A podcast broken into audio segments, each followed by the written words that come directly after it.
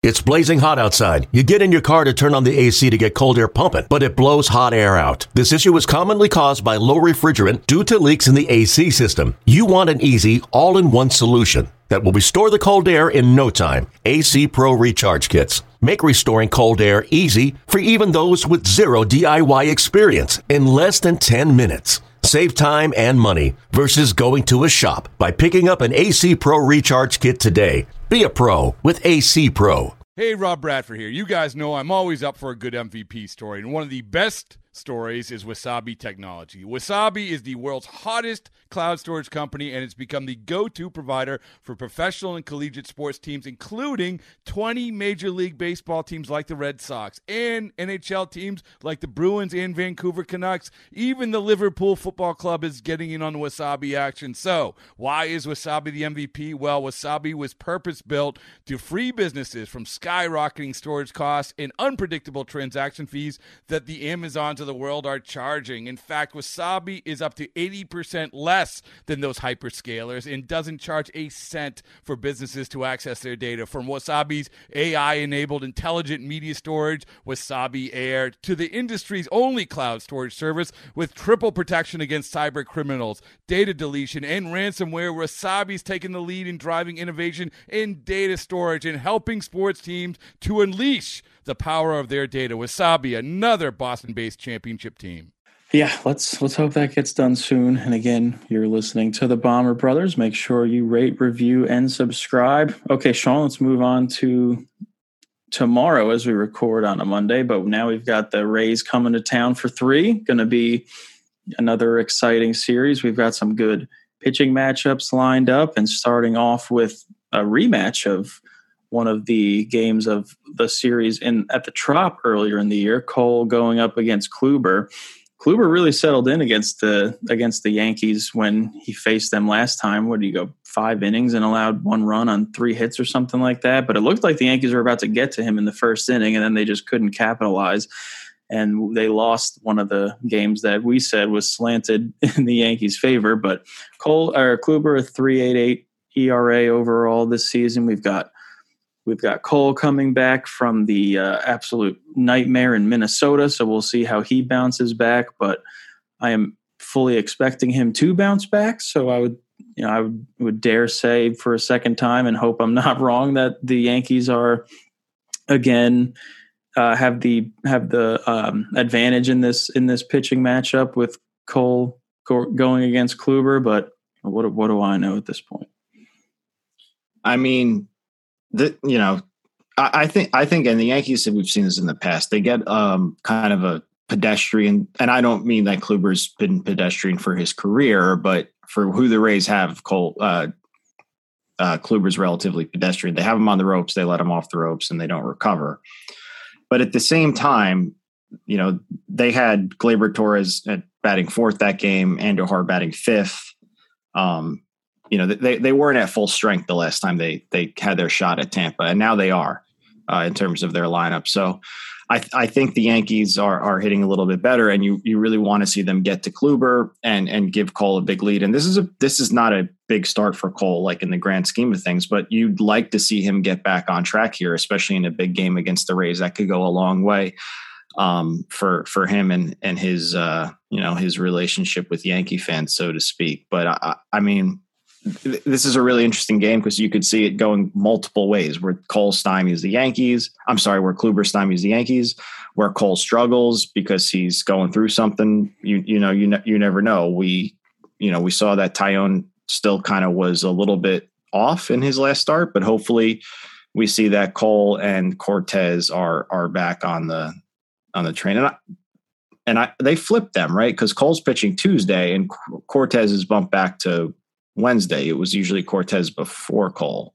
Yeah, it, it had so. been. Um, but I'm actually very glad they did because now we get this awesome pitching matchup on Wednesday. I am I really, really can't wait for this game. I mean, we have two of the top Cy Young candidates at this point of the season with both ERAs under two.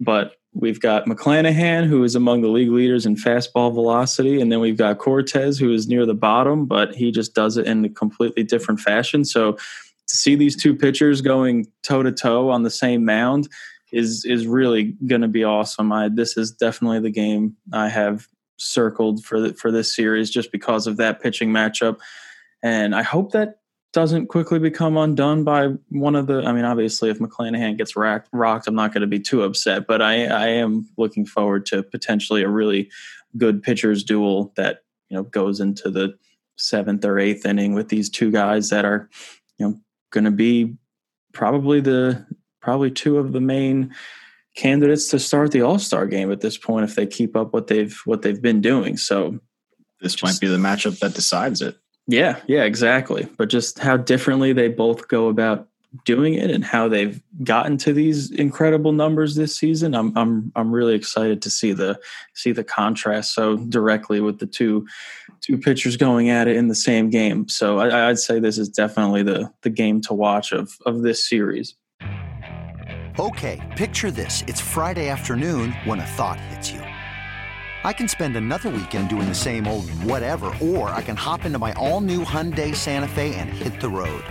With available HTRAC all-wheel drive and three-row seating, my whole family can head deep into the wild. Conquer the weekend in the all-new Hyundai Santa Fe. Visit HyundaiUSA.com or call 562 for more details. Hyundai, there's joy in every journey. Yeah, I, I yeah, I, I agree with you. There's there's really nothing in baseball like a regular season game where the the stars align and you get two of the better starters up against each other it's it's really special because of the way the rotations work. You, you might not always get that, and to have our number one versus their number one is going to be awesome. And uh, I think it's really intriguing too to see how Cortes bounces back off of his rough start in Minnesota. So I'm I'm really interested in Cole and Cortes's start, and then you get to the third game and you have Severino, who's been been pitching awesome. So I think as always, the Yankees rotation looks really, um, really intriguing for this series and really something that you're you're excited to watch. So, um, and, and this time up against a really good rotation and some really good, excuse me, really good pitchers with Tampa. Yeah, and we talk about Cortes struggled a little bit against Minnesota. McClanahan is not coming in with that same trend. He has been absolutely dominant of late. He since let's see, over his last six starts, he's allowed four earned runs in, in 40 innings. His last start, he pitched eight innings and allowed one unearned run against a good Cardinals team. Uh, and included in that stretch was six innings of one run ball against the Yankees. Now, he did allow seven hits. The Yankees just were never able to come through, mainly because he also never allowed a walk and struck out seven. And the one home run was a solo home run. I can't remember. I don't remember who hit that, but um, it was in it was in one of the games that the Yankees the Yankees lost in the back end of of that series. But so yeah, McClanahan's on a roll. Then we get to the uh, to the series finale, and the Rays will send out Drew Rasmussen, who has not faced the Yankees this season. He has a three four one ERA. He faced the Yankees in relief one time last season, and he pitched two and a third uh, shutout innings.